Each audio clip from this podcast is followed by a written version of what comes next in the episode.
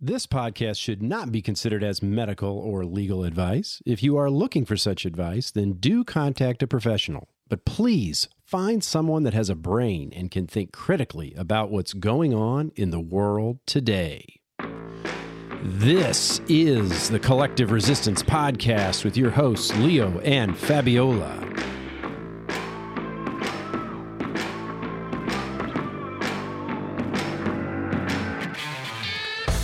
We will be discussing why we find ourselves resisting the narratives of the common collective, as well as why the common collective resists new information.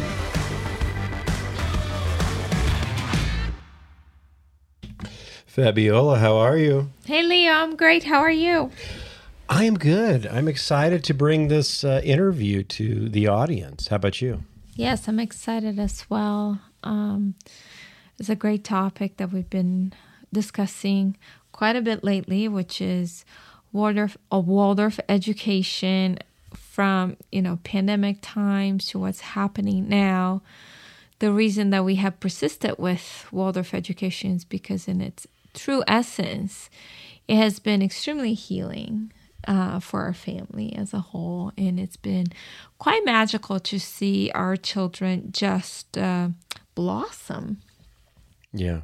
Our, our two older boys, obviously, uh, uh, our, our third, were making that decision. Do we want to continue on in mm-hmm. Waldorf education? Do We've we been... want to homeschool? Do we want to take this into our, home, our own hands? What is the right path to continue on? for our youngest, and I just keep going back to the magic of Waldorf. So, in this episode, we really wanted to dive in with someone that ha- has really been connected to the true Waldorf um, roots and that really, for the first time, has come up with a different uh, meaning for the world, for the word education, which I had no idea. Um, to me, education was just, you know, your mainstream brainwashing, programming, um, you know, how many years you go through school. And through this interview, I learned that education really wasn't what I thought it, that it was, or it wasn't the experience that I had. Yeah, and and really, I think the focus of the interview, uh, I mean, we, we go off on several tangents, but the the overall theme is kind of, you know, you've got what Rudolf Steiner imagined Waldorf to be and how it would interact with the changing times, and then uh, uh, really what's happened. You know, where are we at in Waldorf in most schools? You know, we did a episode not long ago in last season where we where we interviewed uh, three lovely ladies who were starting up a high school uh, Waldorf program that's really Waldorf inspired. It's not uh, mm-hmm. uh, uh, an accredited. But uh, bringing that into a new form. Yeah, bringing it into a new form. And, uh, you know, we talk a little bit about how there's things like that popping up all over. And we're excited to see that because we think that's what the community needs. It needs that new blood, that new. Um, really seeing things how they were really envisioned to be and then bringing that back into existence because we, we've seen really a, a disappointing um, performance really from mm-hmm. a lot of the Waldorf institutions that have existed for some time.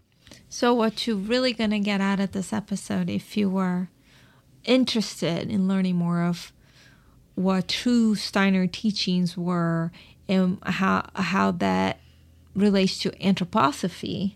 So if you want to know more about these, this is this is going to be a great episode for you. It's going to shed a new light into education, new light into uh, man, mankind development, and also put it into a framework of what is happening to our world in a physical and also a spiritual level, what we're going through right now. So it was extremely deep and um, uh, full of um, substance. yeah, yeah, there were a lot of great nuggets, and uh, we I think we wanted to we wanted to dive deep on several of them, but you know we knew that there was a lot to bring in this particular episode. Mm-hmm. So you know maybe we'll have uh, our guest on again, you mm-hmm. know, in the future if uh, she's interested, and we can talk about some of those uh, those those uh, rabbit holes because uh, they are definitely really interesting. Um, so, should we bring her on, or did you have anything yes, else you wanted to go over? Okay, all right. Well, so uh, without further ado, we'll bring you our interview with Shannon Weiler. All right. We have our guest here, Shannon Weiler, and I'm going to do a quick intro for her, uh, or actually a not so quick because she's got a lot of information that I want everybody to have before we get into our Q&A with her. Uh, but Shannon Weiler was raised in the Redwood Forest in Boulder Creek, California, born at home and raised by back to the land hippie parents. She grew up without television, playing in the woods as an only child. Shannon also grew up part-time in the Trinity County, I'm sorry, yeah, county wilderness, where her and her father lived off grid before that was even a catchphrase.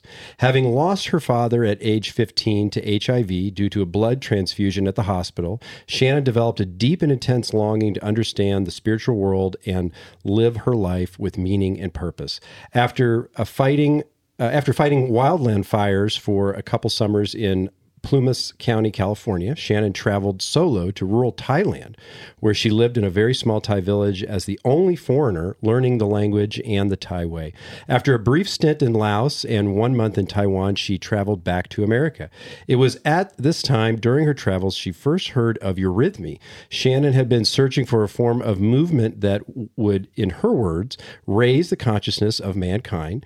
She traveled to the 60 acre farm and training center that would be the starting point point for her whole life's work. At age 21, Shannon decided to do a four year intensive eurythmy and anthroposophy training with some of the most remarkable teachers in this field that exist. After four very intense and life training years, Shannon and her six other classmates graduated from the American Eurythmy School with a two hour live performance, including classical guitar, Celtic harp, cello, piano and poetry by Thoreau, Emerson, Dag Hammarskjöld, and E. E. Cummings, just to name a few. For the next 20 years, Shannon traveled extensively all across North America to Waldorf schools, teaching and performing art and eurythmy in the students to the students in grades uh, kindergarten through eighth grade, as well as the faculty and board members of the schools. She remained an independent contractor with the schools to maintain her freedom and autonomy, as well as to continue to travel back to her training center and work professionally with her colleagues on local performances. During those 20 years, Shannon went to uh, went on a Eurythmy tour with 10 other colleagues and performed in Portland, Seattle, British Columbia, Sandpoint, Montana, and California. She also taught Eurythmy as well as ways to connect with others in juvenile hall and the Sandpoint High School through a nonprofit called Underground Kindness.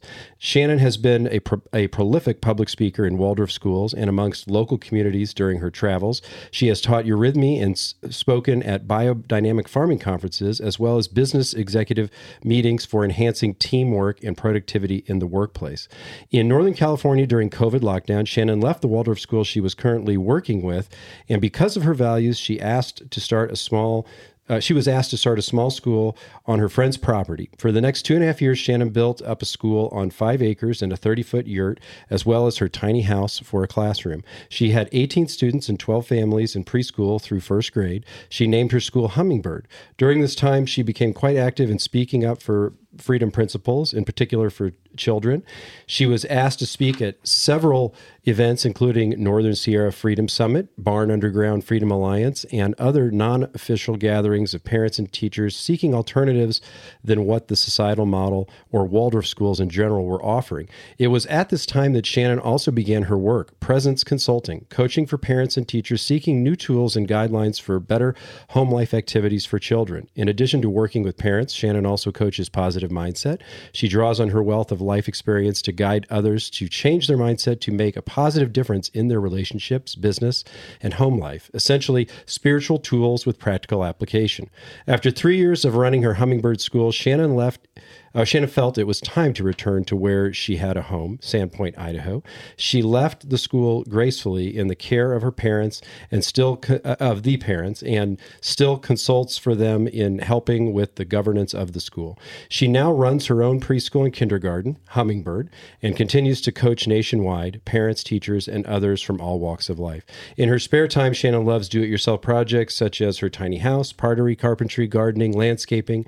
She dabbles in music, plays cello and guitar, and loves to sing old Irish and folk tunes. Shannon is passionate about bringing people together to support and uplift one another through music gatherings and hosting present, present, presenters on various subjects such as health, reducing screen time, and freedom, to name a few. She is also very active outdoors, cross country skiing, and snowboarding in the winter and hiking, and being on or in the water in the summer.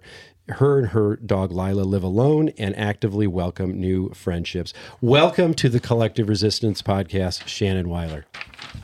How are you doing today? Thank you so much. I, I want a bio like that, okay? So I'm gonna, like gonna use yours full as a skeleton and I'm gonna write one for myself. So That's a full life. Thanks so much for joining us here at the Collective Resistance. And to start, we ask every guest, you know, to share their journey. And how did you get to Waldorf education? Well, I mentioned in my bio the the death of my father, and so I always share that was the beginning for me because my father was um, my best friend, and he was um, unconscious on his deathbed for weeks and weeks. And everyone around me at that time was very afraid of death and didn't know how to speak about it with me and felt really bad for me um, and always looked at me with sorrowful eyes, but no one knew how to talk about death and what happens at death. And someone, I don't remember who, said, you know, if you could say goodbye to your father, and um, that might help him pass.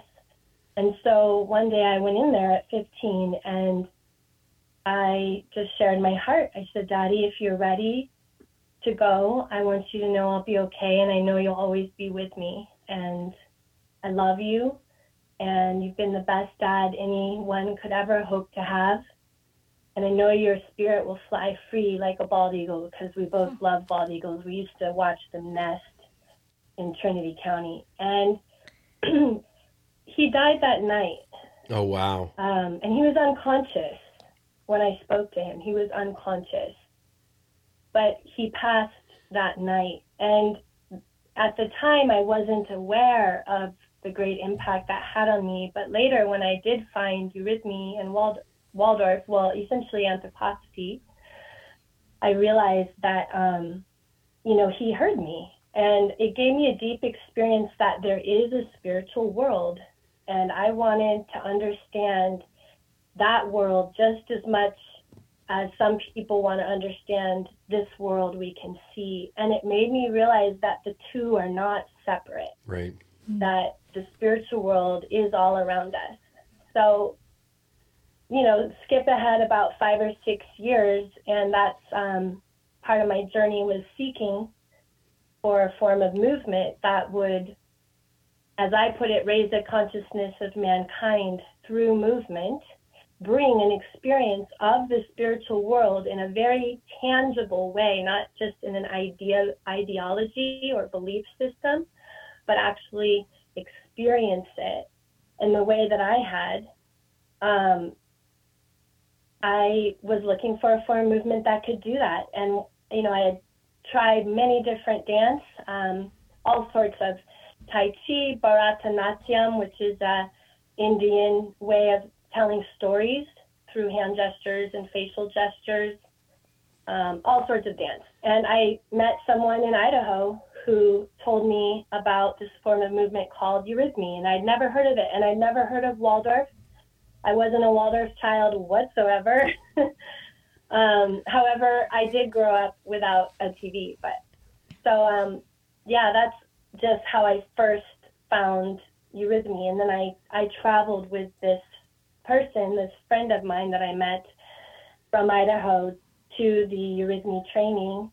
And I had no idea. I was just this starry eyed gypsy girl at 19 years old, pretty broken, from a lot of hard times and through my whole biography. Um, but my teacher asked me what I was looking for, and I said I'm looking for, you know, form of movement that will will heal me and will heal mankind. And she said, "Well, we're all about education here. Do you know what the word education means?" And in in 14 years of education, public school and community college, no one had ever asked me that. wow. And, you know, she said, yeah, the Latin word means to draw out what is within you.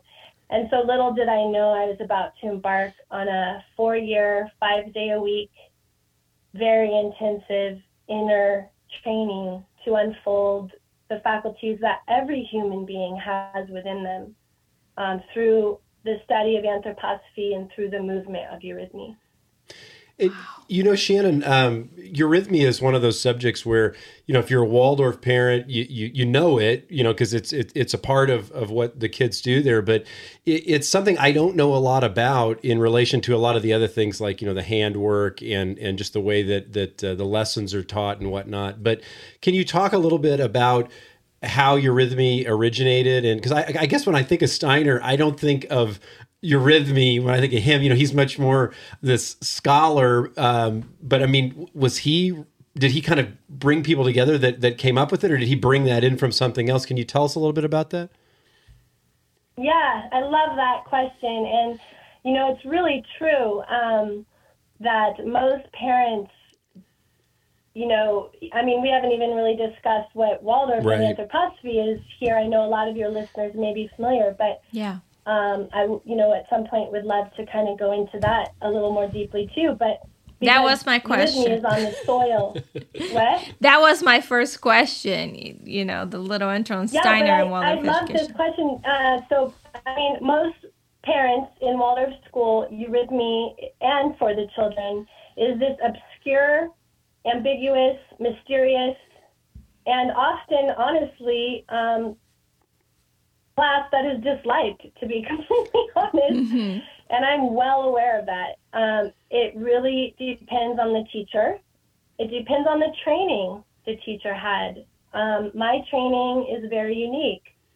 And this kind of goes into, you know, I'm sure what we'll be discussing later. So I'll try to keep on track here. But my teachers, you know, were not a part of the Anthroposophical Society. They were not a part of ASNA. They decided to start something on their own, on their own piece of land, and really do what they thought was really wanted in a living way, you know, to live anthroposophy and eurythmy. And so the training I had is remarkable. But to go back to your question, um, basically you're asking what is it? Well like like since it doesn't seem like something on the surface that that at least in my opinion that steiner would come up with on his own. Is it is was it more of a of a of a group of people and and he knew that this was a component that needed to be part of steiner education or did it kind of come in on its own unrelated to steiner? I'm just not familiar with that background.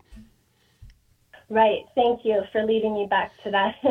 Um, so steiner was pretty unparalleled um, man of his time, and he, you know, he had a PhD, but he was also very clearly clairvoyant. But he didn't use his clairvoyance immorally. Steiner was one of the most unrecognized influencers of our of this last century. So whenever he brought something new, and I and I I know I have kind of had some inside information because my teachers were um, the students of Steiner's students. So it's kind of a direct lineage there. So whenever he brought something new, like we know of Waldorf education, it was because someone asked him a question. That's how he worked, like what we would call morally or rightfully or harmoniously in the world without just, you know, egotistically, so to speak, bringing all this stuff that he thought other people should do. He wanted people, he loved freedom. And so he wanted to work with the impulses that came out of mankind. And so, um, in the case of eurythmy, this woman had a daughter, and her daughter's father had died when she I'm just being struck right now because I never thought of the parallel with my life. Oh wow, yeah. Her father had died. Yeah, when she was a teenager, and she loved dance. And this mother loved Steiner's work and knew that he had some new impulses to bring the cultural life um, at the time, and said, "Is there a form of dance that could really take into account the soul and spiritual nature of the human being, and not just focus on the physical form?" And he said, Why, yes, I've been waiting for that question. Wow. And so he then unfolded the art of eurythmy, and his wife, actually, his wife, um, took it up passionately. And there were a few other, you know, names there. Ilona Schubert was one of them, and she was my teacher's teacher. Okay. So cool. he took it up with, um, you know, maybe five or six women at the time, very small class. There were a few men, and I'm sorry, I'm not like the biggest historian, so names kind of. Oh, I'm the same. over I- I'm with you. I wanted Yeah. to dig into that. Yeah, I'm the same. So that's way. essentially how it began. Very cool. So Fabi, then I know I, I got us off track there, but I think that was good. I, I needed yeah, to know that, that. was good. That so Fabi, good. get get us back on the rails. So, just for a little brief intro on how we got into Waldorf education, we've had a vaccine injured child, our oldest, and um, he didn't really speak until he was four and a half. Um, and tried, you know, just the regular government handout, you know, assistance, and that wasn't really, didn't feel right and it wasn't really working. So I spent two years at home with him, you know, with diet and just um, outside of the box therapies to uh, you really um, dig in and trying to understand what it was like to be with it inside him because I really wanted him to join our world, but I learned that that wasn't going to happen until I was willing to join his world. And so once we got, you know, those two years, quiet years at, at home, um, I was ready to homeschool when we found Waldorf education. And I was really uh, blessed to be able to spend six months in the first grade classroom with an amazing Waldorf teacher and um, just be there with him. And it wasn't just a healing experience for my son, it was extremely healing for him, but it was also extremely healing for me. Just being in a first grade classroom with him doing everything that he was doing. And so that's how um, i felt like waldorf really healed our our child. And he wouldn't be where he is at without it. So i really wanted you to Wow. be yeah I really wanted to be able to share a little, just brief intro on Steiner and just Waldorf education from the perspective of what, what you said education actually means, which was bringing bringing from within. Right? Can you repeat that one more time? Because I thought that was amazing. The meaning of education. Yeah, it comes from the Latin the Latin word um, drawing forth what is within the individual. So Wow. it's the root word of the meaning education. In the same sense, the root word of eurythmy um, is rhythmical movement or harmonious movement. Again, from from Greek, um, so it has some Greek roots there. Steiner liked to he liked to use um, those Greek uh, root words in a lot of what he named, even anthroposophy. So anthro being human, posophy, Sophia being wisdom um, of the human being. Yeah, I'd love to share about how um, the Waldorf School first started because, and it, I'll keep it brief because I mean, you may have have you discussed this in any earlier podcasts, just so I don't repeat. We discussed a little bit in in a couple episodes already, but yeah, let's just go Yeah. ahead and, and give us your definition and if people haven't heard the other episodes they will get it here I mean, essentially, it was um, right after the World War, and um, you know, the people of Europe were just torn and fractured and, and traumatized, and it was clear that there needed to be some new solutions. And Steiner, there's a quote that he gave, which he said the the reason for the illness of our society is education, is the is the current model of education. Mm-hmm. And so we need to refound our educational model. And again, started with a question. Um, I believe it was Emil Molt had a factory, the Waldorf cigarette factory. So it's yes, very interesting. Astoria. yeah. yeah, I love that. Yeah. I love that, you know, because it's not meant, I don't get me on a soapbox here, but it's really not meant to be an elite opportunity. It was given to the fact the children of the factory workers. Now, that being said, Steiner was really clear that children under the age of definitely seven, even up to nine, they don't need formal education. And so, it like in my coaching, that Mrs. I coach, you know, uh, parents and teachers all over. I really, you know, I, I like to ease the stress and pressure because, especially during COVID, when everyone was trying to repeat the classroom in their home, it was absurd. Mm-hmm. Just let them be it part of your lifestyle, especially if you do live on land, but any kind of purposeful work. So Steiner was really clear, like children at zero to seven, they, they, they want to learn how to work with their hands. So we address the heart and the hands. So it's all art and it's all practical work. He said, if you need a formal education, you know, like for example, if you have working parents, like the cigarette factory workers, they did need somewhere and that some of their children were at the age, then here's a model. The model he gave is, I mean, we could we could have a podcast for every grade, and I know you guys know yeah. that. Let, us talk so about that, that. okay? I mean, at another time we'll, we'll set that up. Uh, the part two, part three. yeah, it's just, I mean, it's just very, very far-reaching, a huge cosmology and that is kind of what I'd like to go into. And I don't, I don't want to go on too much of a tangent, but to, to kind of re- share more about anthroposophy. But, um, you know, I like to give the example that Abraham Lincoln himself, he did not have a formal education. He grew up on the land, building fences, chopping trees. He grew up salt of the earth.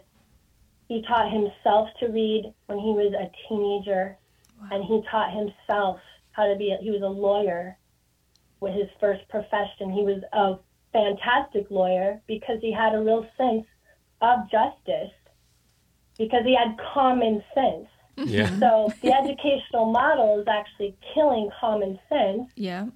You know, and, and turning us into cogs. So mm-hmm. um, that's essentially how Waldorf began. Mm-hmm. So what I mean, I guess that kind of answers my second question, but let's just go into into it a little bit.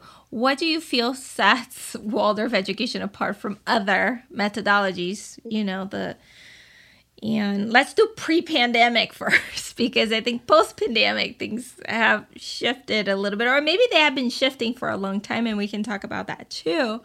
But what does it set, you know, set it apart? Yeah, I love I love that question, and I do love you know also kind of looking when we get to look at the recent changes as well. That's going to be exciting to, yes. to share um, together. Yes. uh, yeah. So, I mean, in Europe, schools are the cost of schools are covered, right? So that's people can choose where they want to send their children. They don't have to pay for it. Over here, private education, you know, we have to pay for it. So that is part of why, you know, it, it's costly. Public schools don't want Waldorf, and there's a very, very good reason for that. I don't know if you've ever heard of um, The Underground History of American Education Mm-mm. by John Taylor Gatto. It's a great read. He was a New York City public school teacher and he um, went to, through the history. Uh, the history of our modern education system was actually founded by five of the richest men in our country oh. around 1920, when all those big changes in the Federal Reserve. If you've heard of the creature of Jekyll Island, yep. where our monetary system went, Um, these are all things my teachers taught me about in my early 20s, and I just can't believe how grateful I am to them, or I am very grateful to them for that context. But the, the history of our current system is from J.P. Rockefeller, Morgan, um, some of those big names, and they were very clearly reaching for a socialistic or communistic model. Mm-hmm. Point blank. They right. weren't even shy about it.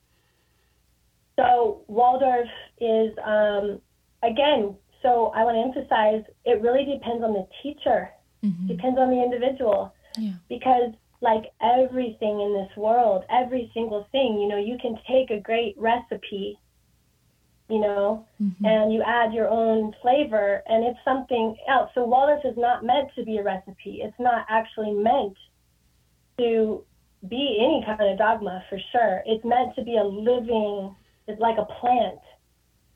It's a living model. And um, you really need a, a good training for that because so we have to really unlearn and re-educate ourselves because I know I, we all have been through the public education system for a good 12 to 14 years. I mean, that's serious. Mm-hmm. Yeah. That's why I'm very passionate about working with early childhood and coaching parents because if you can make it, and I, when I say make a difference, what I really want to say is get out of the way. Mm-hmm. If we can just get out of the way of a child's development and, uh, and really remove hindrances and really protect them from all the influences in, a, in the environment now and just allow them to be in a present state of mind with a flower or a tree. If we can really do that, we are literally changing the consciousness of mankind as a collective because children have the key to the future. They have imaginative consciousness, and that's what Steiner was trying to develop for mankind through anthroposophy was to literally change our consciousness into an imaginative consciousness where we're no longer in this intellectual, clever, witty, kind of illogical with no common sense, but like smart in mm-hmm. quotes, mm-hmm. but to actually be able to create out of out of a living reality and not mechanic mechanistically, if that makes sense. Mm-hmm. I'm kind of getting ahead of myself. But well, um, I have a question for you though on that front. Um, do you find though that that parents, like especially like in in, in what you're doing uh, with with, uh, with your school and then the schools you've worked with in the past, do you find that they come to the school because they have they have found this idea, or do you you find that you really have to educate that this is what this is and most come because they're just looking for something that's not what they're currently doing? Absolutely. Yes like pretty much all you know 98% okay. of parents with really beautiful good intentions you know want something better for their children to find parents that want to understand the basis is like finding gold. That's why I'm so excited to talk with you guys because you two really love and appreciate and have reverence and respect. And we're all learning, like, we're all equal in this. There's no, it doesn't matter how long one has heard about, you know, these things, it's an infinite journey. Mm-hmm. Um, but it really is the basis of Waldorf, and ideally the teachers would be living that as well and I think that's probably a good segue, you know, into the current times. But um, I, I yes, it is the teacher's responsibility to educate, but not proselytize, right? right. So, like when I have parent meetings, my parents, the, the parents in my school, love my parent meetings um, because they're fun, they're rejuvenating, we connect deeply with each other and we go deep into what is Waldorf education and where are your children now? And that's actually something I'd like to go on a tiny tangent on because I think it's actually really important sure. to all of this. Is mankind's consciousness has been evolving.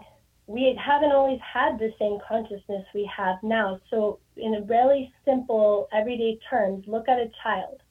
Look how a child goes from infancy you you you all are parents so from infancy to seven isn't it like massive changes like mm-hmm. every month? yeah, or every day sometimes, you know, especially yeah. when they're really little. Yes, and and all of a sudden they just said something, and you're like, where did that come from? Yeah. You know, something like profound, and you go like. Whoa! I mean, who or, are you? Now? Or just even even like the use of their hands, you know, like to describe what they're talking yeah. about. You know, it's like, okay, uh, are you a motivational speaker? What's going yeah, on? like every day gets something. It almost seems like there's something new. There's a new spark or a new way of being. I love that, and that's the beautiful thing. You know, parents. I love the wonder that that you have. You know, when you see, like you said, the hand gestures. I've never heard someone mention that. You know, just the things that you're going to notice, because every parent parents differently. So imagine that at the, your child. Well, children and human beings, as how they show their evolving consciousness, are a microcosm of mankind, of the macrocosm. Mm-hmm. So mankind has had an evolving consciousness, or you know, who knows? I'm not going to even pretend to know the numbers on that. but what I love about anthroposophy and Steiner, and again, I'm definitely still, I mean, I'm just beginning, um, is there's an understanding and a recognition that, so in Waldorf education specifically, children are in a different state of consciousness at every different age, and we need to be able to understand that and work with that and draw that out even more and not hinder it. Mm-hmm. So that's to go back to your question, Fabi, what I think would be the heart of what makes Waldorf education different. You can talk about the curriculum all day. You could talk about the colors on the walls, nature toys. Everybody loves to talk about nature and the mm-hmm. wooden toys. No, I'm sorry, you could have none of that. You could be in a freaking ghetto with nothing, none of that. Sorry, I get a little passionate. but if you have a teacher who understands a child's evolving consciousness and has no money, no fancy toys, none of that, you've got Waldorf education. Wow. Wow, that's very, very deep, very different from um, the other methodologies.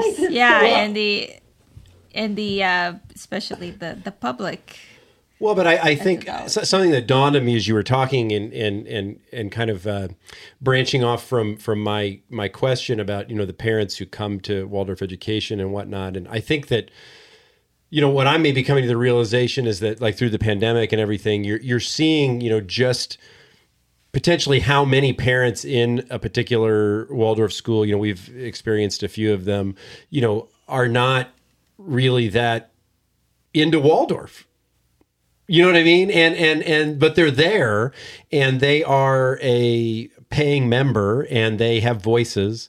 And so it's not necessarily that Waldorf I think is um, failing anyone. I think that that we're seeing that uh, people who don't see the vision or maybe they just haven't been educated uh, and i think different schools that we've been a part of uh, do a better job of making sure that that is integral into you know that that relationship with the parent is just as important as the relationship that the teacher has to the the student.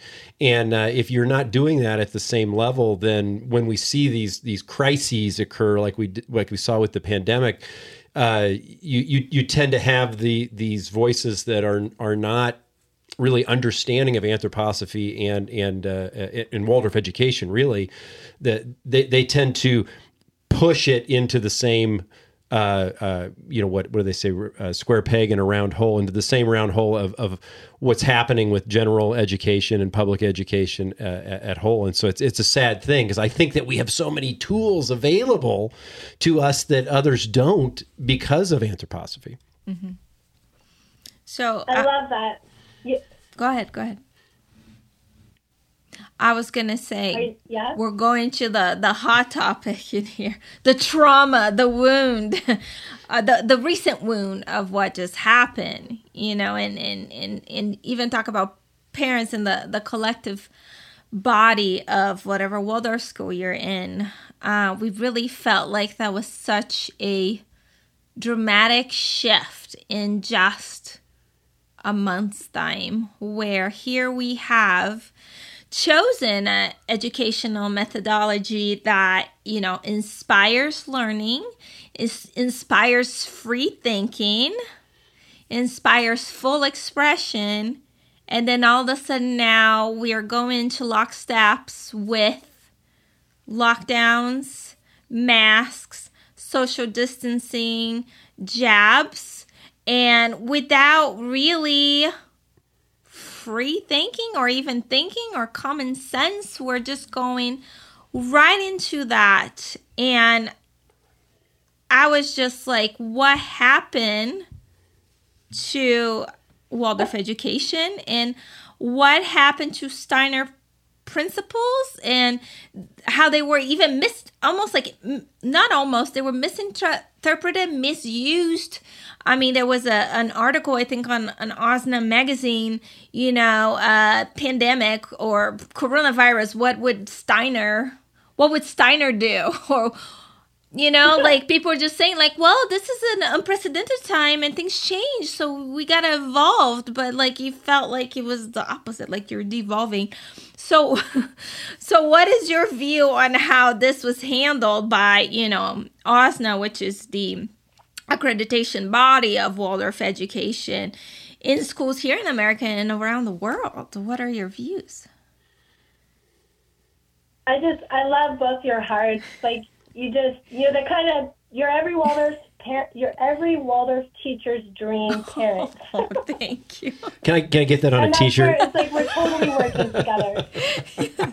you know, I love I love you know how you shared that the relationship with the parent is just as important as a child. I mean, yes, thank you so much for saying that, and you know that is absolutely true. And and your wonder at like, wait, what happened here? And just the, wonder. Um, yeah, it comes down to um,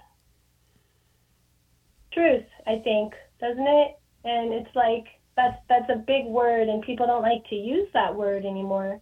I love doing it in eurythmy because um, the movement for ooh, because eurythmy is we haven't even gone into what eurythmy is, but um, Eurythmy is essentially making um, sound visible through movement, and the sound of ooh, the movement is a narrow. There's a narrow, but in that narrowness, there's this powerful impulse to go out to seek.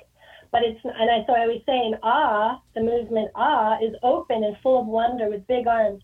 So I always like to say it's not troth, you know, it's truth. There's this this narrow path, and but essentially, um, sorry, I just went on a tangent, but I You're call fine. AWSNA the um, mafia of Waldorf schools. that is a great description. And, uh, Tell us more. yeah, so I've been kind of um, not a proponent or adherent of AWSNA my whole life because of my rebel teachers. Um, and they have elucidated for me how the Anthroposophical Society, in fact, has separated from the living impulse. Okay. So, like everything, you know, in the world, you'll see that, you know, you'll see an impulse start and then it goes awry, right? It becomes worldly, it becomes bureaucratic, it becomes focused on power, whatever it is. Mm-hmm. And that happened a long time ago, decades ago, with okay. the Anthroposophical Society, actually. Um, but what I love about this COVID time is it's made it really, I won't cuss here, but really freaking obvious. yes. But it's always been off. Okay. Um, AWSNA has no place. What is AWSNA? someone you pay your dues to to say you're a Waldorf school. Well, what makes you a Waldorf school? Certainly not AWSNA. Mm-hmm. What makes you a Waldorf school is your living relationship to the spiritual world and your willingness to grow as a human being and really discover the the truths of cosmic existence. Um, mm-hmm. So there's not like there's one truth. It's it's just a seeking for reality. I don't know how else to say it. To me, it's just so clear. But um, mm-hmm but it's not always that clear, is it? And so on on February 13th, it was February 13th, um, my the school I was working at had a meeting and, and discussed COVID, and um, I had barely heard of it. I had heard a little bit on the news, and they called a big meeting and they said, you know, we need to do the two week, the two week thing, and they and they said, um, AWSNA already has our Google Classroom package rolled out and ready to go. Oh, wow. And yeah, and it was a very pivotal moment for me because, you know, I, think I said it in my bio, but I don't know if everyone caught it, but I've always been privately contracted in Waldorf schools for a reason. I want to remain my, I want to keep my autonomy and my independence and my freedom. I don't want to adhere to these schools that generally speaking, you know, are sold out. And I'm I'm really speaking generally because there are so many phenomenal teachers, as you well know. Mm-hmm. There are so many phenomenal teachers. There are phenomenal schools.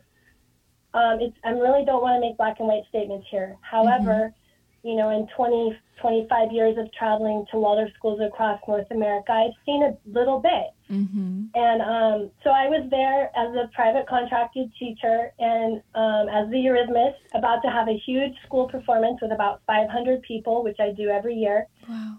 two weeks. And um, I, I said one thing. I said, you know, just like you just said, Fabiola, I said, um, well, if we're really going to work out of anthroposophy, we should be able to find a creative solution here and not work out of fear. Because, you know, that could be another podcast, but Steiner Yes. really goes in depthly to the two faces of evil in our time. And it's not just one, it's not just good and evil. Right. Okay, tell Yeah, us. Tell us about these two of- faces. Um, well, you know, so wherever you have polarity or duality, you have, um, you know, a charge, right? Okay. So there's actually, so you know, you often hear good and evil, or the good angel and the bad angel. Right. Well, there's some deceitfulness. Steiner did something revolutionary. I've never heard anyone else speak about it in this way, but he actually said evil has two faces, two influences. Okay, I'm going to go for it here. Yeah, You do it. it. Do it. You have the Luciferic, the Uh-huh. Luciferic impulse, the fallen angel, and he's the bringer of light. He deceives you with the truth. Mm-hmm. And it's full, he's full of light and love, and it's all good, and let's all return to the spiritual world. There is no evil. Let's all just become like children. Mm-hmm. That's just to give you an example of a Luciferic influence. He wants to draw mankind away from the earth because our destiny is so intimately bound up with the earth, with nature. And that's where environmentalism movement really understood that, but didn't quite have the whole spiritual perspective um, because we, we're not just want, we don't want to just worship the created world. What about the creator, right? Mhm. Right. So, so, so you have the Luciferic on one hand, so that would be the good angel, Wow. um, and then on the other hand, you have the Ahrimanic, or in other terms, Satan. He deceives you, or he is the bringer of deceit and darkness. He is the prince of darkness, and he is the influencer of our time. Is the Ahrimanic. So he wants to bind mankind to the physical world. He wants us to forget our spiritual heritage and become complete materialistic automatons. So he wants to cut the earth off, and there you have you go back to the space the space fence that's being created right now around the whole planet. So you're probably familiar with that. No. You, you mean you mean uh, the, the the the Wi-Fi satellites? Um, it goes, yeah, it goes a little beyond that, and I'm no expert, but um, there's, you know, a lot of technologies out there that, yeah, are creating like Starlink. A synthetic things. People think grid. It's so cool. Yeah. It's a grid. Mhm. It's a grid around the whole planet, and that's directly the Ahrimanic influence. Now, most people are not going to be consciously working. Uh, we all have it, by the way. We all have both of these influences. Mhm. Every day, we have to contend with them in ourselves. Mhm. Some of us might be more on the Luciferic pole, um, which, by the way, also is like more doubtful. So mm-hmm. Lucifer brings doubt. Ahriman brings fear. Wow. Ahriman brings power. Lucifer brings charisma. So, you know, obviously we want to find the center. We have to take hold. We can't deny these forces of evil. They're part of our destiny as mankind. So that's also what distinguishes us here. We're not trying to become Puritans and block out evil. We actually powerfully want to see it. We want to awaken to the evil of our time because that's how we bring the spiritual hierarchies through our consciousness because we are the lowest of the spiritual hierarchy that's incarnated in a physical body. And that might be contestable to people who might believe in aliens. But anyway, I won't go down that I won't go down that path. We'll save but, that for part two. anyway, um, yeah. So going back to Lucifer and Ahriman, so and then going back again to that moment in the faculty meeting, I said, we of all people have the opportunity to know the spiritual forces that are behind this whole COVID lockdown thing. I said, I feel nothing but fear, and that is no place to act on. And there was like a three second pause. And then they're like, well, we're not afraid. We have all the answers here. And here's a Google Classroom. And they looked at me and they said, and they even have eurythmy videos. and now I I know we haven't gone really at all into what is eurythmy, but essentially eurythmy is a soul art, a living art, and you don't have the soul on the screen. Therefore, right. you just common sense dictates you do not have eurythmy on the screen. Mm-hmm. So as soon as that person said that to me, I thought to myself, well, this is the end. And I turned, walked away, washed my hands, and never looked back. Wow. And I lost 100% of my income. Wow. I had no idea what I was going to do. And I, you know what? I felt so strongly. I'll never forget it. I was born for this moment. Bring it on. No, I and, and, you know what? That and you know what? Just and we we we know incredible. the moment. We know the moment, you know, because I mean, you know, we we've we've moved uh, halfway across the country. It was that man chasing us. It was that man chasing us in the, the park. Yes, yes. We looked we're at like, each okay, other. we're done. We looked at each other. We're like, I love that. Okay, we can't stay here. We are out of here. Okay. the that. abuse ends right here. I love it. Wow. And, and so, yeah. But I'm interested though because. Um, you know, you were part of that that organization, that school. Did, did, they fight for you, or was it like they could sense you were not of their vibration and they just let you go? Oh no, they.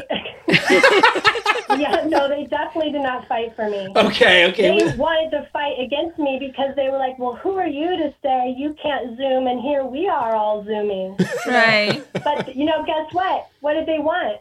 Mm-hmm. They wanted their money. Right, mm-hmm. right. And I'm sorry, but that's what it comes down to. And it's tough, man. It's tough because I don't have children, and so I do. I have real empathy, and I'm not like a hard ass, um, if I can say that. Yes, that's totally fine. You know, it's like compromises do need to be made in this world. You know, I actually, I deeply love uh, the Christian impulse. I wouldn't consider myself a, a normal Christian because I also love anthroposophy, but I always like to say Christ himself would not have come to the earth if he was waiting for it to be perfect. That, right. Like defies the purpose of yeah. why he came. Yeah. Why are you here? Yeah. That makes so much sense. But yeah, no, they didn't fight for me and um they they really I think had a hard time you know, justifying their own actions. And, and that's, I don't judge them for that. That's not my place. You know, they, they may have three children. Who knows? Um, that's for them to consult their own heart. Mm-hmm. You know, mm-hmm. I mean, I think that there were a lot of creative ways we could have met the situation. Um, and then after two weeks or a month, I'm sorry, folks, I think we could have gone back to school. yes, right. I I agree. I I was like, I need and, you. I'm paying you and I'm getting nothing in return. So we got to talk about this. If I'm going to pay and support you, I need some support, which we did get. Absolutely. Some support, but you would even saw the community was very split. Um and there were a lot of faculty and a lot of parents, not all, but they really were scared and they really wanted to cut the children off from even being together. I remember we had um, our teacher, our beloved teacher, was like, "Hey, maybe we can get the kid, kids together." in a park, you know, get them to see each other since we're not having school. And I mean, that got shut down by our um our board president so fast. Like, how dare you? How irresponsible. I mean, and we're here, we're all healthy. The kids are all healthy. I mean, just the week before, we're all together. And, and, we see each other all the time. It's a small yeah, town, it's so it's like you run into each other at the grocery store, at the at the mall, and you're like, "Oh, look, we're with each other, yeah. but we can't be with each other." So, so, so it made no it made no sense. But I really wanted to go back to what you said about the Luciferian because I always thought Satan and Luciferian were the same side of the sphere. It was the darkness. I would like to, to talk. two sides of the same coin.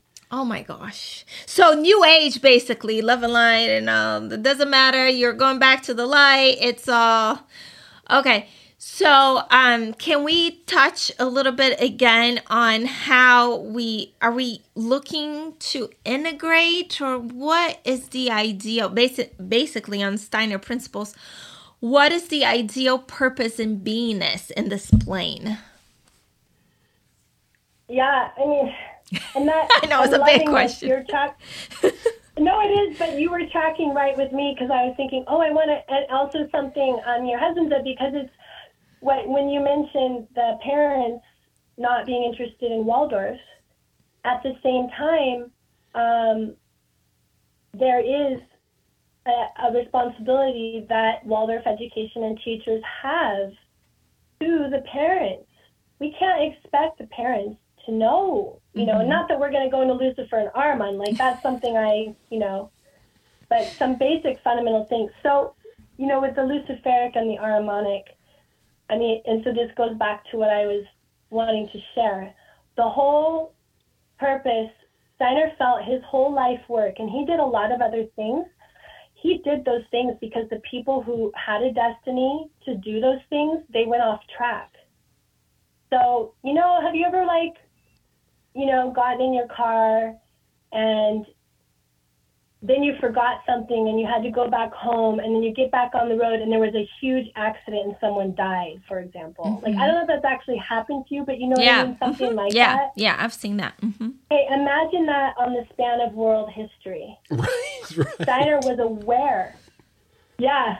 It's like phenomenal. the last hundred years have been asked up, man. Right. Like Oh my God. And and there's historians and people who have dedicated their life to understanding it. And I am definitely not one of them. Like I just know very broad sketches. But but um he I lost track of what I was saying with that one. You said the the uh, so, so go, go ahead. If you remember, go. I got it. um, so he brought a lot of things like far, he brought biodynamic farming, Waldorf education, eurythmy, anthroposophical medicine. I even pulled out some obscure books in case we went down that. But he, he reformed um, architecture, you know, glass sketching. Oh. But but he always said his main life purpose was to bring an epistemology of thinking. Mm-hmm. So what does that mean? And I know thinking is this word that is so kind of poo-pooed, basically. no, you know, stop thinking. You're thinking to no. So that's not thinking so the philosophy of freedom for any any uh, lovers of deep reading, I mean, it works your mind, and it's written in a in a style. It's in a Greek style with synthesis, antithesis. I'm sorry, thesis, antithesis, and synthesis. synthesis. So it literally transforms your thinking as you read it. It's not easy reading. It's not mm-hmm. some spiritual armchair book reading. It's mm-hmm. deep. Is it kind of like the Bible? Reading the Bible? Because reading the Bible is really yeah, hard. No, it's not even. it's beyond. No, it's like beyond that. Wow! Wow! okay. Okay. It's something that I love. You want to work with it with other people. It's like, it's like reading the Pfizer study documents. It's like impossible to understand. yeah, exactly, exactly. It takes concentration, but it's a philosophy of freedom. But he also paraphrase, it's a philosophy of spiritual activity. So this, so just when we get off this, you know, podcast, everyone take a moment to think, for a moment, I. Where does my I come from? I mean, it's a phenomenal experience mm-hmm. because you will never find the I under a microscope. You will never find thinking under a microscope. Yet, scientific natural thinking, our scientific natural science, uses their own faculty of thinking, which is a spiritual activity, in fact, and I'm kind of jumping through that wow. because it's something every person has to experience themselves. Mm-hmm. But they use their spiritual activity of thinking without even understanding what it is. Mm-hmm. So Steiner wanted every human being to wake up to their own thinking. So when people say turn off your thoughts, right, meditate. Thinking, those are thoughts.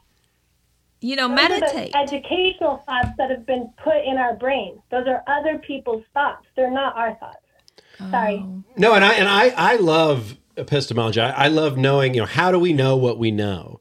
You know, it, it, there's all these ways beliefs are created, and you have to know how the belief got implanted. You know, was it an authority figure? Was it because of consensus? Was it because of your father? Everybody told, whatever, you know, true. Everybody said it was, or like... personal experience. You know, mm-hmm. you have to know because that's really where the strength of the veracity of what you're willing to do for that is going to be generated from. And so we don't teach that. Everybody just thinks, well, I know this because I know it. And mm-hmm. and because I know it, I need to keep rolling with it and to to not roll with it is to be embarrassed that I was wrong.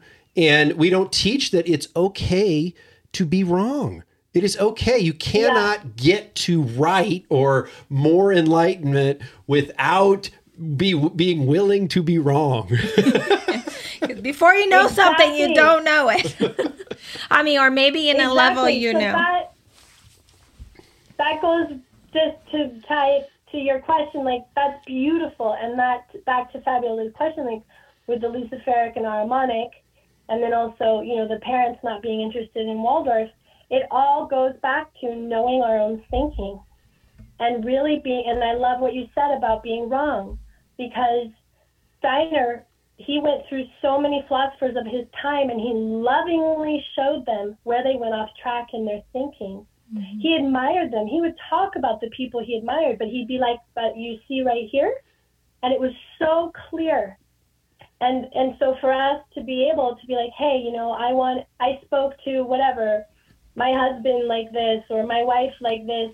And to have that reflection and understand where it came from and and that it could be, you know, if you want to get deep into anthroposophy and understand that Luciferic and Ahrimanic force, I find it incredibly helpful for my own self development mm-hmm. to know when I'm coming out of one of those places and then to retract. So the purpose really is to transform evil, to transform evil through our own ability to enter the darkness with our thinking and transform it and find a way through, find a solution find a higher way through where our true humanity can shine forth out of our own creative, unique individuality that is not copied from anyone else. Well, I mean, and how, how refreshing would it just be like in in in a school to where you know the the the body of the school is more interested in the process than the output. You know, they, they want to know that we looked at these things holistically. We we we we understood pros and cons both ways. All that we we didn't just say, look, everything that's in this side is bad and we don't want to talk about it and everything over here is just the way we're going to do it but just to be so obsessed with the process because you know i remember my kid you know we get into conversations and, and he says but dad you know what is real you know and and, and I, I said well i mean you to me you got to get to the point where you're okay not knowing okay? Not knowing and that's where the power is because you can get in the head of somebody who thinks it's this way and you can get in the head of somebody who thinks it's that way and you can play with ideas and that's what i want for you. I want for you to be able to play. I, I, because when we play, we are flexible, we can bend, and when we I think we know, we are rigid and we break. Mm-hmm. You know. Mm-hmm. I love that. That's beautiful, and that's also a big part of of working out of this impulse is what you just what you just described is living in the unknown. Like, I love this quote, and I say this a lot to parents I coach, especially with early childhood, but this goes for everyone. It's a, actually a Rumi quote. As soon as you tell the child the name of the bird, he no longer sees that bird. I, I've heard that. I didn't hear it with birds, but I've heard that somewhere. Go yeah. ahead. Keep going. Keep going. And it's it's what you're describing. To be able to live in pure perception. That's also two fundamental aspects of what Steiner brought: perception and conception. We live too much in concepts in our educational model. We don't allow children to live in the percept without naming the percept. We don't need to tell them the name of everything when they're little. You know, it, it's different stages. And then living in the unknown. And then the other thing you mentioned was um, being able to think someone else's thoughts being able to lose yourself in another person's thinking and not be afraid that you can't find yourself again or actually discover hey i had it kind of wrong i see what you mean or you know like for example i'll just put it right out there mm-hmm. i you know i mentioned christianity i also really feel that not feel i have come to the experience that reincarnation exists mm-hmm. and that sets me apart from most christians and unfortunately some of them might think i'm pagan Right, um, right. But I love the principles. So anyway, I won't go down that tangent, but thinking another person's thought is definitely something we want the children and all people to be able to do, to be that flexible. And, and it does seem, though, that, I mean, at least in our experience and what we perceive our children's experience to be, that um, Waldorf education, although I, I think often sold as um, what we're kind of talking about. You know, that's it's kind of in the marketing and whatnot. I think we've seen this progression to much more rigid thinking, especially with the pandemic, and then out of there, and now we're getting into, you know, the the the ideas of gender identity and and and and this stuff, and and I and I'm I'm wondering, you know. Is this even really necessary in the the school? Are we bringing things in that have never existed before? Uh, It, it, it's it's frustrating, you know, as as a parent because you're like, uh, okay, these seem like big topics that, you know, since we we didn't have a curriculum around this, we should be sitting down as a body and talking about it and and understanding because you know they push. Uh, I think Waldorf pushes a lot. Uh, AWSNA pushes a lot of oh, you know, things need to modify over time. I think there's yeah, some we quotes. need to evolve. There's, there's some the new times. Here we have the pandemic. Now we have. I, I just want to put in because Leo brought up the the gender issue, and I think you know AWSNA. If you go to their blogs, there's just a lot of um, articles, you know, about racism and diversity, equity, inclusion, and now the gender topic and the the reason we're bringing this up is because there seems to be well politicized just like the pandemic right we have the racism and the uh, and i'm not saying those things don't, don't exist but to put in perspective um, to what you were saying about you know being creative and getting out of this duality of the luciferian the did you say harmo- harmonics? Is that what that was? Uh, uh, harmonic Ar- harmonic. Um when you have a being that comes into this world, a child, and let's say, because I've seen this, a child that's eight years old and, uh, you know, they are a girl, let's say, and then all of a sudden they share with their parents that now they decide, or maybe they're doing it from birth. I don't know. I have heard parents say that. Uh, this child that has told me, like, they they don't feel like a girl or a boy. They don't. They have this gender dysphoria and and and the parents just embrace that and then you go into the clinical setting and that gets a diagnosis and now we are going through you know this this this transitioning period. And then let's say that child at 18 19 years old or even earlier goes back to it like they're really maybe they're feeling that i'm not sure if that's the the feeling realm or they feel like they don't fit in or maybe it's they are not heard and that seems now it's a way when you victimize yourself you finally get noticed like either you're the wrong race or you're now in the wrong body um how does that fit into our our true purpose i guess in this plane I mean, how how would Steiner even approach something like this? Well, I love this, and um, what both of you have mentioned just was, you know, some things were flowing in. Um, Steiner, well, to, to answer your question about what he would have done during this Waldorf pandemic, I, I say, I think he'd be rolling in his grave, you know, um, as the expression goes, as how it was handled.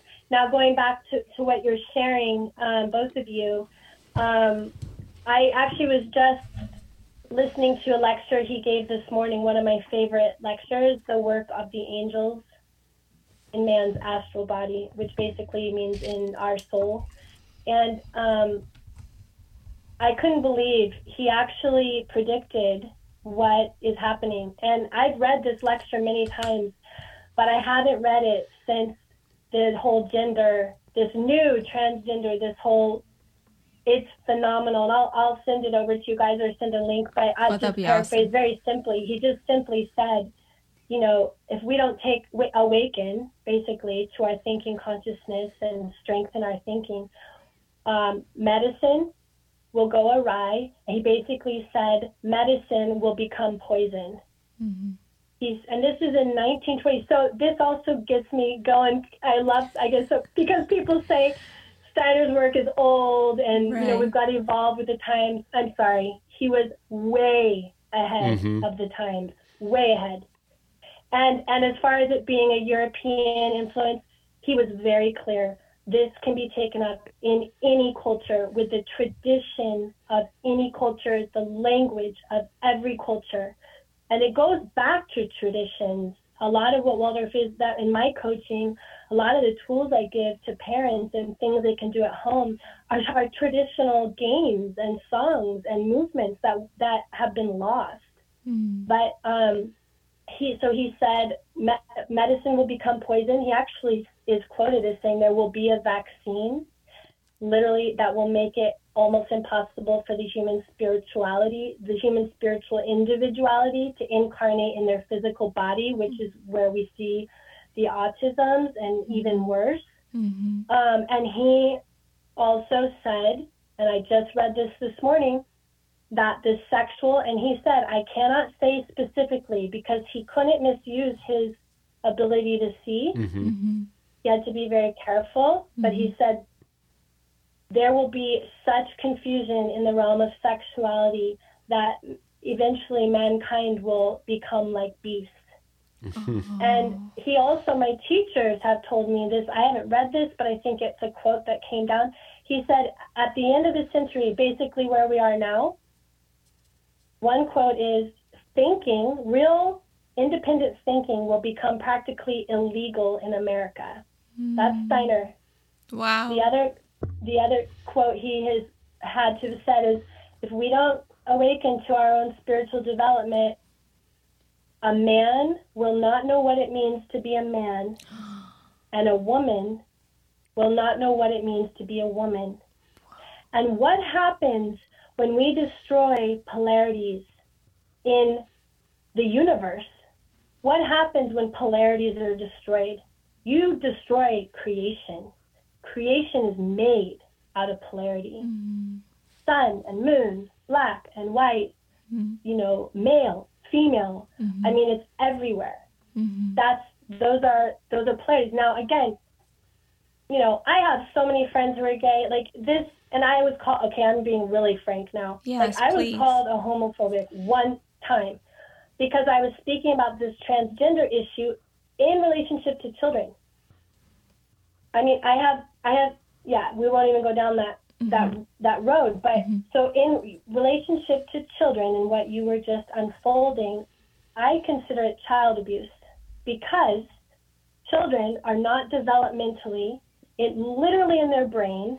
I mean, even almost hardcore scientists know this. Mm-hmm. Their brain is not developed to the point of whether it be by basically 20, 21 years old. Mm-hmm. So and so when I coach parents, you know, there's this whole movement of unschooling, and mm-hmm. and I understand, um, you know, there's some really good things in that, but I'm just mm-hmm. using a general phrase right now. Mm-hmm. But there's a whole movement, and it's been for decades, and it's also been with radical feminism. So don't get me going on that. Right.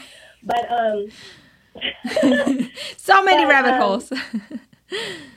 but essentially, basically, um, allowing children to make decisions at too young of an age creates anxiety and stress, and also just simply creates disrespectful behavior. Um, I'm not saying that we need to be tyrants or we need to be harsh or strict, you know, um, authoritarians, but have loving authority and have loving boundaries. Children are held, and then they know where the parameters are, and then as they grow into teenagers, you know, that expands. If they're just given everything, they don't have the same respect. So mm-hmm. that just, you know, goes back to the gender thing. I mean, how could you possibly, how could anyone in their right mind think that a child the poor. You know, I really feel it's child abuse. I really feel for the children because mm-hmm. it's it's influenced through the environment and it's a fad, and then that goes all the way back to the dark brotherhoods and what they really want to accomplish from mankind by eradicating the human species, essentially. Mm-hmm. Well, I mean, I, I think about when we first got into Waldorf and they talk about you know how the child comes into their body, you know, and that takes years, you know, and and and now we're being asked to you know they just know you know and, and but we, they weren't even in their body. We're we're we're not even teaching them uh, um, academics yet you know when they're young because we're we're we're we're so into helping them come from the etheric into the body uh, that we're pushing off you know reading and these things. And we are bought in and then these same people are then saying well we're gonna we're gonna you know change pronouns and we're gonna yeah I, i'm just like uh, are we giving up everything that we uh, i mean i get that some things happen eventually but we're in a very key time with children and how they are forming and to just change you know we have our our um, our teacher from uh, kansas our original teacher um, he was so great and he said you know um, these things do not change overnight and and and they are asking us to change the rules overnight and he goes it's not that these things don't change but they are looked at and studied for generations and it and it comes in slowly so that it is it is accepted if it's something that is meant to be accepted but mm-hmm. they are pushing this down our throats like you know he was Waldorf is inclusive we are inclusive. It's just how we're built, you know? Mm-hmm. He goes, We don't even use pronouns. We use their names. We call them by their names. They aren't she, they, he. They are Billy, Sally, Jenny, you know. So it's like to, to add this is is really uh, creating a solution for a problem that doesn't exist, but it creates a, a tone that uh, really clouds everything else that's happening within the schools, and it's just sad to see that. Yeah, I want to, and, and I w- very serious. Yeah, go ahead. Very, very serious ramifications for life, and I, I take it very seriously. I, you know, if I was an activist, I would, you know, but I, I, I have my work is, you know, transforming things from the ground up. I, I'm not going to hit it, but I heard, you know, even locally, the teacher is asking the children, uh, what gender they want to be called in second grade. You know, don't don't even I don't even know what to say. To yeah, that. yeah, yeah, yeah. That is so sad. So, giving the the the hot topic and the polarization and and even the turning uh, victimization basically into something powerful because here you are now you know as a different race let's say or a different now you know you you don't really associate with your born sex anymore you become this person that is protected that is heard that is untouchable right? Because as you're saying like if you say anything now you're a homophobe or you are called names. Like you were like not accepting. You are just this this horrible person. And then there can even be a discussion. But if we go back to the context you were talking about about the our thinking um what is the i would what is the the solution i guess you know moving forward what are some practical ways that we can uh, approach these problems uh, to be able to move forward? How do we embody this this thinking you're talking about? I love that. And actually, I listened to your last podcast, and something you said really, really struck me because it kind of goes to my one of my fundamental core um, I don't like to say beliefs, but ways of being is, you know, something you just mentioned. And I, I really think this is where it's at. And that is to be, and that's my, my consulting is called presence consulting. So to be present mm-hmm. with the people who are surrounding us, to be as present as possible off our phones, you know, I mean, that's a huge one right there. I used to have nightmares when I was four before phones even existed that there was a huge skyscraper robot and people were coming in huge lines holding something in their hand and they were like zombies and they were hearing the call of the robot. I mean, children know what they're incarnating into. A lot of children who have nightmares, they're pre they're having a prevision of what's to come. Mm-hmm. But um, to be present and to do our work, especially if you have children, that's the future of mankind. Mm-hmm. And that's, I just, I'm so passionate about children. And I always have been. I, I'm an only child, but I used to go to the library and tell stories to kids when I was nine. Um, so to be so present with your children and to work with your hands, because there's nothing like a good project to humble you. oh, yeah. you know, yeah. Very and true. I, you know, because as passionate as I get about all this stuff, like you know, I, I'll, we all need a good dose of humility, and I'm, mm-hmm. I'm a pretty passionate person, so it's really important for me that I stay active with my hands and and get that humility. And and Steiner actually said some of the highest beings, you know, the highest spiritual beings live in the most mundane acts and so sweeping the floor, teaching the children how to sweep the floor well, you know, all these basic things that we do here in Hummingbird um, are setting foundations for life and understanding how to give and receive mm-hmm. and understanding how to receive help. Some of these three year olds, they don't want help, but it's like actually learning how to receive and let someone give you something, you know, all these mm-hmm. things. So it comes back to me every person, if your role is activism, go for it.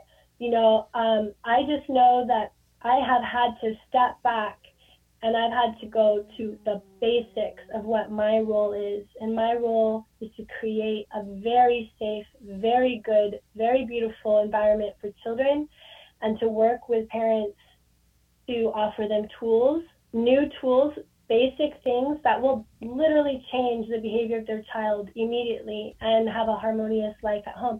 And so, whatever your role is, and we've all got our work, you know, and some of us have work that we might not align with completely. Mm-hmm. That doesn't mean that all, yeah, I mean, it's it's very common. I feel very humbled and blessed to have found my work. Um, mm-hmm. And every moment when you go to the grocery store, when we go to the gas station, those moments that we take for granted when we're on automatic, more in our double or our shadow sides, we're not present. So to be so present with human beings, we can change a life with a look, with a smile. And I don't mean to be like a cliche or be superficial. Mm-hmm. I really feel very deeply that we get we get distracted by all these these topics, and I think they're important to talk about, and I love talking about them. Mm-hmm. I'm very passionate, but we all, including myself, get distracted from our everyday mundane tasks and being present for the very people who are in our life. Yeah, well, oh, that's beautiful. I, I, my, those are my that's thoughts. beautiful. I think that beautiful. is so important. But I, on that note, can you elaborate a little bit more on eurythmy and then the power of you know emoting like you said sound through movement and whatnot and and how that's something that's grounding and can really be beneficial and why it's integral with waldorf education. In the presence that you yeah. were just yeah. talking about. Yes thank you so much. Thank you um, because that really is my passion and i do have a class. I hope you two will come join it. Yeah yeah uh, it's every sunday right? Yeah every sunday and I have a few parents in my school. It's for adults. I really love working with adults at this time because it has a whole other level of depth. You know that you children just they live there. We just we play and play, and I like the parents like to do what I do with children too because they like to play too. But yeah, to essentially, um, it does. It brings you immediately to the present moment. And but in order to do eurythmy, one has to really have an open heart. And that's like the foundation to be open. Um, I've worked, I mean, I've taught thousands of people, and it's been so wonderful because I've learned so much. Eurythmy brings a relationship to the world around us, to the space around us, in a way like nothing I've ever experienced. Um, and it asks of us to have a deep feeling of sound. We take speech for granted. We speak all the time. Mm-hmm. Um, there are lots of different nuances in every sound. Think of all the languages in the world. It brings a feeling for every sound. Ah, a, every sound. It brings a feeling and it asks of you, what is that feeling of awe? And that feeling of awe is universal for every human being. Mm-hmm. It's a universal experience, but every human being is going to express it uniquely. Mm-hmm. So it connects us to the universal and it asks of us to be very present in our body. And it's very difficult to explain through words and over Zoom, um, but I'm doing my best. Of and course, you're doing great. works with music. And so it's bringing the nature of tone. So we don't use recorded music because, again, we're working with the in the realm of the soul, mm-hmm. and so mm-hmm. we work with live musicians, mm-hmm. and it's bringing that living tone to movement. So we literally have gestures for every tone and every scale, including the sharps and the flats, and major and minor, and also as well the intervals for any musicians out there who understand what I'm talking yes. about. Um, for all the intervals, and believe I say that because when I first started, I had no idea what an interval was. Um, and it brings if, if you could see the music moving that would be eurythmy so it's different than dancing to the music. And i always like to say don't get me wrong i love to get down. Like i love to dance. Mm-hmm. it's not dance. It's meditation and movement. And do, do you think that that because um, you mentioned earlier that that uh, eurythmy and I'm paraphrasing, but but eurythmy I think is often gets um, it's turned into maybe one of the least liked classes in in Waldorf. Do do you think that's something that number one, uh, Waldorf as a as a overall system has uh, slowly made it lesser important, or do you feel like it's one of those things that the kids respect more and they get more out of it as they mature, or maybe both? Um, well, I would have a different answer. What I would say is largely because the eurythmy trainings in the world um, have lacked the ability to bring a um, pedagogical um, unfolding of how to bring eurythmy to children. And my, I feel that my training really did that. I mean, not to like boast, but mm-hmm. I, there's very few eurythmy trainings in the world at all. I think there's maybe four or five. Wow. Maybe six. Um, and, you know, there at one point, there were only two in America. I haven't kept track recently, but I really would attribute it to the, the eurythmy training and the teachers themselves, the eurythmy teachers themselves. It's really our responsibility to connect with the parents, especially because see, Steiner was very clear. If if the overall culture does not understand eurythmy, it will not be able to be received by the children. Mm. Can you imagine that? Yeah. I mean, we've got some work to do. Yeah. To, that's why I love going on tour. I went on tour with Eurythmy and we performed here in, in town. Um, we packed the theater with all the public schools. I love doing eurythmy mm-hmm. in other settings. I love doing eurythmy with public schools, juvenile hall. I had a mm-hmm. class of 100 kids in the local middle school in the gymnasium. Oh, it was that's amazing. awesome. Um, we have to make it accessible, practical. We have to learn how to speak the language of the spiritual world in everyday terms and go from there. Um, so I would attribute it to the teacher and I'm not saying like the training I had is the only one. I really I've seen other eurythmists who are definitely able to make a beautiful impact, but it really involves working with the parents, making eurythmy, uh, performing more. so that it's accessible to the greater audience. And then from there, having a deep con- spiritual connection with the children. I had my glory years here, um, and I, you know, towards the end it was difficult, but we had after school eurythmy. I had boys in my after school eurythmy program. They were making eurythmy tunics. We wear silks, and I had the whole school performances with fairy tales. The whole school did a fairy tale. My public class was 12 people. For years, I had 12 adults, and they would perform as well. And there were some beautiful moments. Now, you, because eurythmy is such a spiritual experience, it really is. When it's gone, people don't know how to hold the space for it. So, human nature with anything, even when someone you know you haven't seen them for a while, you know, you like your lesser self might start like dissing on them or something. Yeah, whatever. You know, it's kind of like that. okay. okay. Well, that was beautiful. Just to give you a little frame of reference, that in our current uh, school, um, the last uh, eurythmist that we had, she had invited the parents to come and experience her class at the end of her um, semester because she was leaving. But um, masks were required, so I I did not attend. Oh. Because it didn't make sense to me. Like we're talking about movement and sound, and I need to cover my breathing. I'm like, it's not gonna work. so yeah, yeah I mean, that's the state of affairs. yeah, poor lady. I mean, you know, and the kids. You know, there's nothing like children to show you right where you are. Mm-hmm. Yeah. yeah, yeah, yeah. You know, if they're healthy, mm-hmm. if they're healthy. Yeah. So a question I ask I'm sure everybody. they gave her a hard time. I'm sure. So a question that I ask everybody because we're talking about the ethereal and the spiritual world is, um, if you had to describe, in your views today, what the this this this plane that we live in is, and um what are why are we here? What what would you say? I love you, Fabiola. She, she always likes to drop grenades like that. She's like here. But we do, to be fair, we do ask every question, every almost every uh, guest that question. I love this. yes. I mean, you know, this is the kind of stuff I live for. When I lived in my community, you know, this is the kind of. I mean, it's not like you know we ever feel like, oh yes, I've arrived at the answer and now I'm not a seeker anymore. You know? right, right, exactly, exactly. But at this point in mean, time.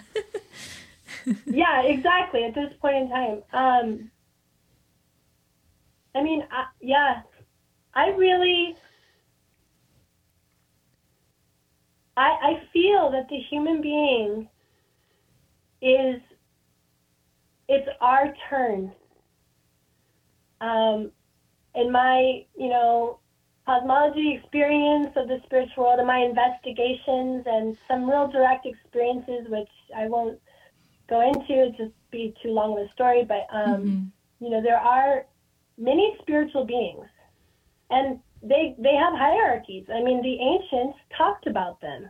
Mm-hmm. Angels, archangels, archai, cherubim, seraphim, thrones, exousiae, dynamis, kyriotetes. You know, there's like a lot of beings on it, just like there are human beings mm-hmm. and they have names. Mm-hmm. Just like those who have passed away mm-hmm. are still alive. They're not dead in the dust, gone. Mm-hmm.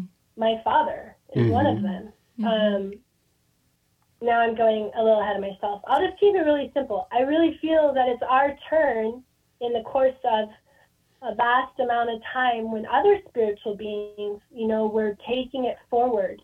Mm-hmm. It's our turn. Mm-hmm. And really all the whole cosmos is looking at the human being.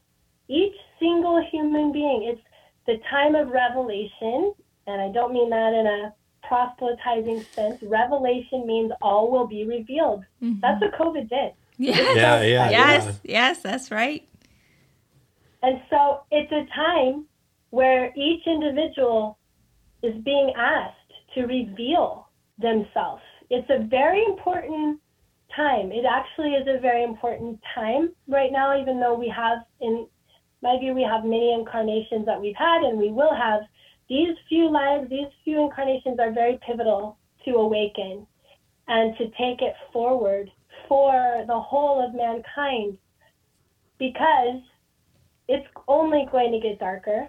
And I'm someone who has a lot of hope. I'm not a dismal person, but I also am like a realist or however you want to say it. It's going to get really freaking dark. Mm-hmm. Um, that's clear. All the ancients knew that. It's in all the mythology, and Steiner was pretty clear. Um, so we've got to develop our thinking capacity, our key to the spiritual world, because that's where our protection is.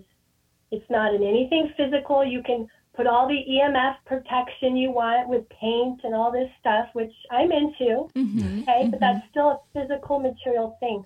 We have to develop our spiritual armor, our spiritual shield, our direct relationship. And we've got to really get down to like, who, who am I in relationship with? Mm-hmm. Am I in relationship with this one or this one? Or who am I really in relationship with? Who do I want to be in relationship with in the spiritual world? Because they have our back and they're waiting for us to reach to them so that we can take it forward for the whole cosmos. And I that sounds like a mighty thing to say. I can't believe I just said that. I like but, um, it. It's very humbling. It's extremely humbling because you know I'm just a little pea, but I'm I'm me and you're you, and I mean you are a whole world, each one of you, and then then you have your children. And think about it like this: I bet both of you have massively taken your life forward from where your parents are, and that's with all due respect to your parents, in case mm-hmm. they're listening. Yes. Um, but I'm sure. So that's how I see it. That's how I see it. Mm-hmm. Yeah, no, I and and uh, I couldn't agree more. And um, but I'm wondering specifically with Waldorf, are are you bullish on uh, what's birthing out of the pandemic and all of this as far as these new projects you've got of the your, revelation. your, your, thing going on. I mean are we are we are we in are we creating um what what this community and what what uh, the world needs? Or are you seeing it go that direction? Even though there's the the dark clouds we we're, we're building what we need. Yes. Yes i am. And and and i think we're babies because to build things that will last and that's i've had you know again very humbly i speak this like but honestly i really have not i have not met i don't think i've met anyone that has lived in like a community for 20 years solid community that's existed for 30 to 40 years where you have 60 to you know you have a lot of people mm-hmm. who are making decisions and consensus Mm-hmm. There's a lot going on, and we haven't even touched on that, and that's okay because, um, you know, what I'm trying to say is to build something um, new takes community, and I think that we're all we're all still really babies at that. Mm-hmm. Um, and it regards, goes back to what you both were saying about self honesty, being willing to be wrong, being willing to be flexible, being willing to create in the moment and not just have our idea of how we think it should be, but learn to see like reality. Well, what is showing itself? Like what is possible? Mm-hmm. What so like how I built my school? I didn't build my school out of an idea. Mm-hmm. I built my school out of the people who came to me. Mm-hmm. So my school grew from by each child mm-hmm. and each parent, and it literally grew like this out, mm-hmm. not from an idea in. Mm-hmm. And I've seen many startups, and I, but I, I don't want to be dismal because yes, I think it's great, and mm-hmm. I think that that people really need tools. Because um, I there was a I can name so many right now because mm-hmm. I was just really connected to all the the underground schools that were popping up, and mm-hmm. um, many of them are folding right now. Oh, really? Know? So and they would go like 100 kids, phones, tons of money, tons of infrastructure. So I think we gotta we got to go back to what we were all talking about that we're I think all passionate about is like being present with what we have and who we're with and letting things grow organically like with that. Mm-hmm. But yes, I think people wanting to start something new and do new things and create independent initiatives is it's rad. Mm-hmm. It's where we got to go. Amazing. Yeah. Okay, so share just um, uh, the projects you're working on and how people can support you and where people can find you. Um, you know, really just the coaching is something I'm passionate about. I also work with groups. I'm working with a group in Sacramento right now of homeschool moms. I'm working with a mother also in Northern California wanting to start her own homeschool, like you guys were talking about. There's a lot of interest in how to start these schools, and I have really discovered a form of governance, basically, in some healthy social structures where parents and teachers and students can all have healthy relationships and boundaries. So going to um, Facebook and Instagram is where I'm most connected. I am mm-hmm. working on a website, but that's not my big forte mm-hmm, mm-hmm. technology. Mm-hmm. But um, I'm, I am working on a website. But honestly, my coaching is mostly word of mouth on the phone and just very organic and dynamic. Mm-hmm. And uh, I've I've been able to make a difference that way. So I really hope to continue to work with people in that way. And my email through my consulting business is Shannon at presencemovement.com. Ooh, good domain. We'll share that on the show notes. And then you also have the beautiful school, Hummingbird. Yes. How can yeah, people find more school. information about that? Emailing us you as well? Yeah, same through the Facebook is I honestly have found pretty much all my clients through Facebook. It's been I, I I know it's not a big popular thing, but I, I treat it like a digital bulletin board. Um, yes, which it really, is. Yeah. With surveillance on top. yes. I'll, um, once the website is up and going, that will have information on my school as well. And yeah, right now it's preschool and kindergarten. Who knows where it will go from here, but that's mm-hmm. where we're at right now. Okay, beautiful. We'll share that in the show notes. We want to Thank you so much. What a blessing conversation. And uh, just makes my heart just full to be able to have this amazing conversation with you and clarity on how you see the world and how um, you know how inspiring it is to be here at this time and all the things that we can you know think and create and how we can use our hands and our body and grow through movement and help the next generation create something um, better than what we have right now. yeah, looking forward to collaborating. Yes, yes. Thank yes, you. Yes, likewise. I can't wait to get up there, see what you guys are up to, and um, I love how you build community. I love your your outreach, and really feel your presence in this area is um, a real blessing. So I can't wait to get to know you guys more. I'm, I'm grateful we're somewhat neighbors. Yeah, yes, yeah. for sure. Thank you for right. the blessing of your presence in our lives. We appreciate it. Thank you, Shannon. yeah, likewise. Have a good night. You too. Bye. You too. All right, another fantastic interview. Did you enjoy yourself with that one, Fabi? I did. What a treat it was uh, to talk to Shannon and get a bit of understanding of education and Steiner principles and anthroposophy. Um, I think it blew my mind in a lot of ways, you know, just to to learn more about what education means.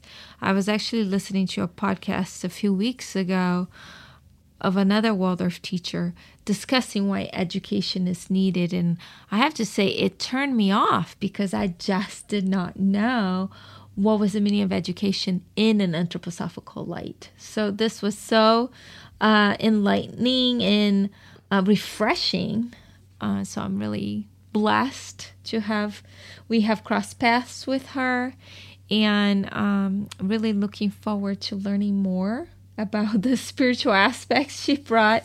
You know the what was it that she said the, the good devil and the bad devil and how I think it's a good way of putting yeah, it. Yeah, how they are the, the the angel on your right side and the devil on your left side and how there really were two sides of the same, same coin. Coin. That yeah. was pretty um, mind blowing to me. Yeah, we didn't get to talk a ton about her uh, actual school that she started, but we did mm-hmm. talk, you know, about uh, anthroposophy and. Uh, We're going to share the information, the show notes about how to connect with Shannon. She does consulting for homeschoolers and parents that want to know more about anthroposophy and uh, Waldorf Education, want to follow the curriculum. She's also an amazing uh, eurythmist uh, and teacher.